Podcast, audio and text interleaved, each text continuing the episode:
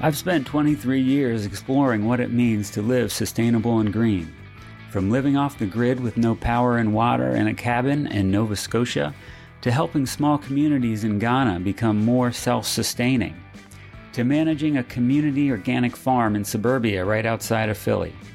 The goal of all these experiences was to address the question how can we become a more sustainable society?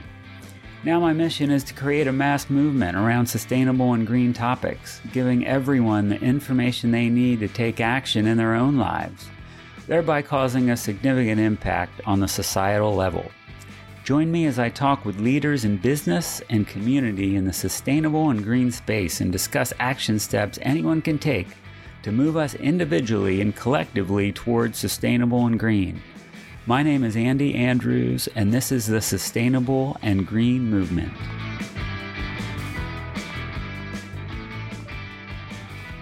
Welcome, everyone, to today's episode, and I'm very excited that we have Joshua Spodek with us today. He's a two time TEDx speaker, a number one best selling author of Initiative and Leadership Step by Step, host of the award winning Leadership and the Environment podcast, and professor at NYU. He holds a PhD in astrophysics and an MBA from Columbia, where he studied under a Nobel laureate and helped launch a satellite, having emerged from some of Philadelphia's most dangerous neighborhoods.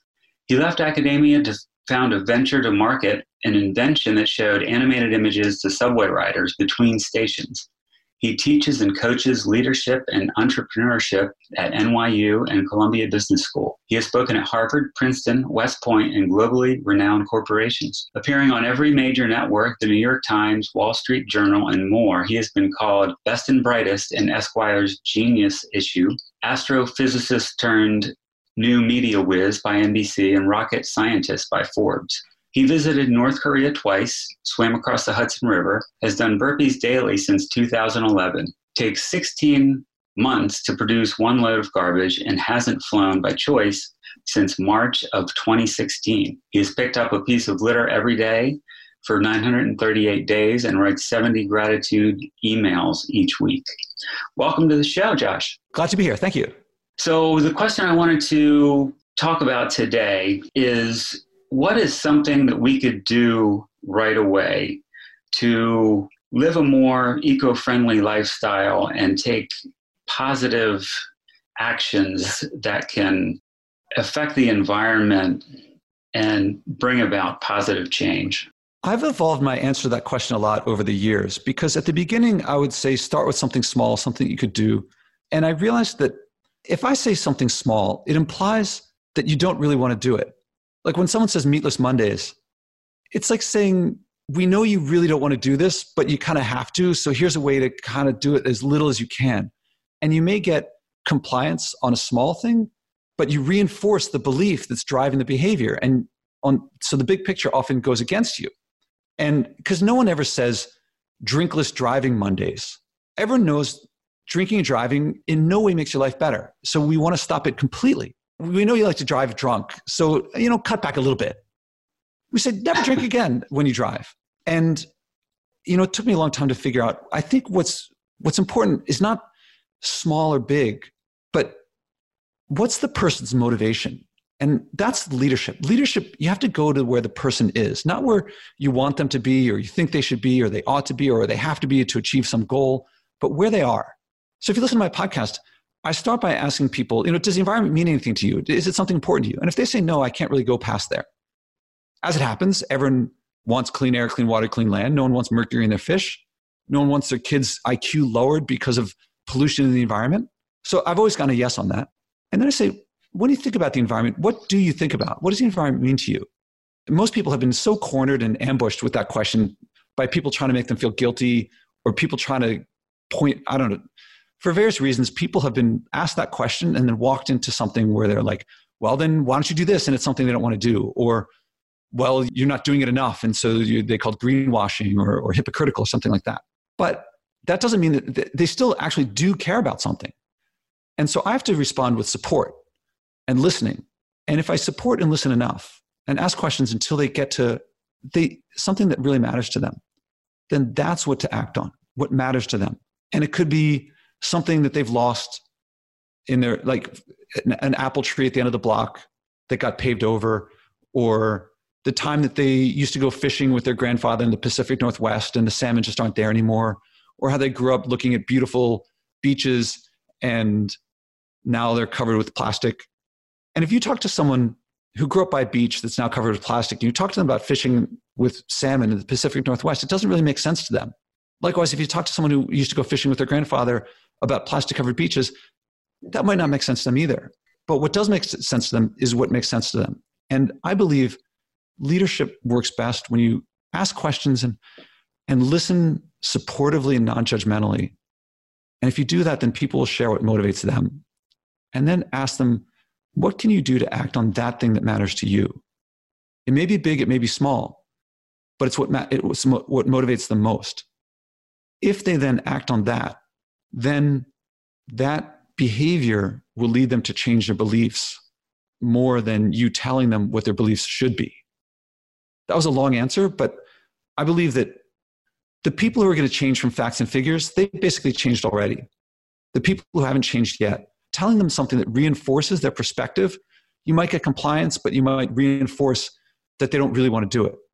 Yeah. Going to where they are, I find that that's effective. And non judgmental support, that's really important.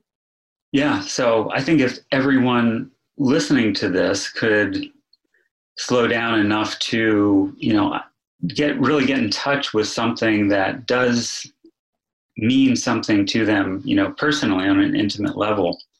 Well, I would. And, you said slow down. I, I find that introspection doesn't do it. It can, and I hope it does. I find talking to someone else who supports you and listens and doesn't judge you, and you do it back to them. Get together with someone. I find that a social interaction boosts the ability to find it tremendously if that other person is supportive and non-judgmental. If the person is judgmental, it's that's going to close you up. So if you have a spouse or kids or neighbors or friends that can you can sit down and go back and forth. And I would listen to my podcast. I don't want to promote it too much or, or watch my first TEDx talk to describe the process. Oh, absolutely. I think people need to see that. So introspection, I hope that it works for many people. I find that social component helps a lot. Yeah, definitely. So so, what do you think about the people might say, well, if I take action somehow on these things, it's just not convenient for me to do that because I, the way my life is now, I just don't have room for anything else. Something I can't change, something that has nothing to do with me. The sea levels are rising. Uh, we're running out of land. The species are going extinct.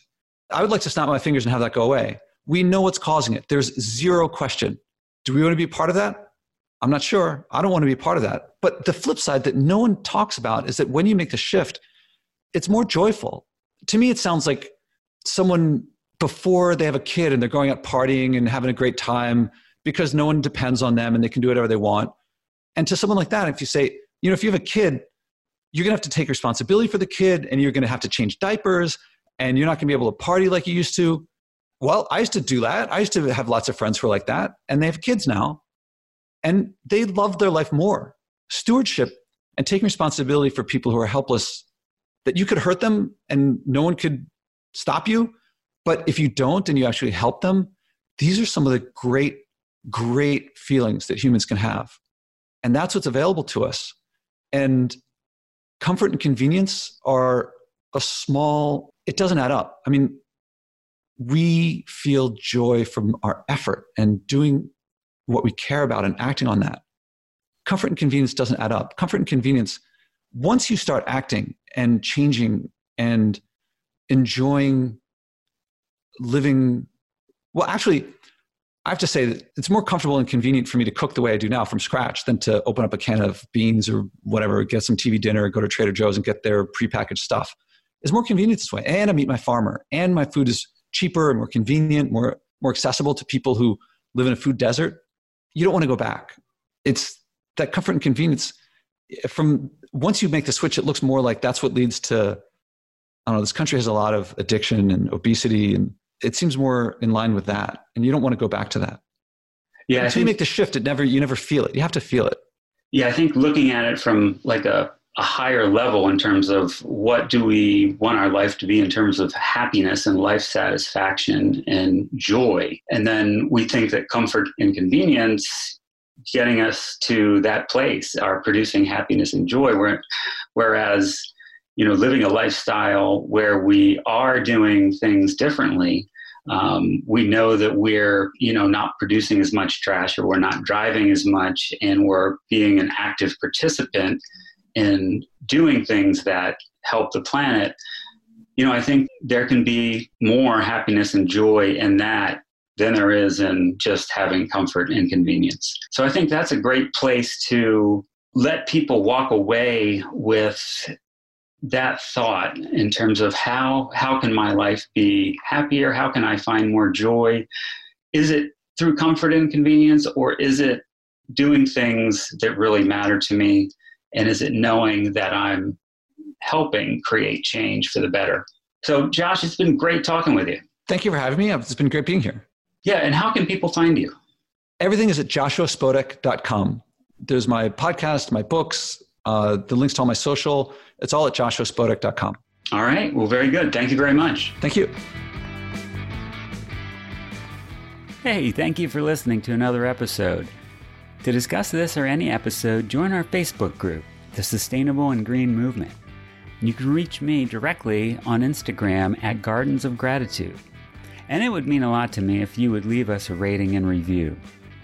Don't forget to subscribe, and we'll see you on the next episode.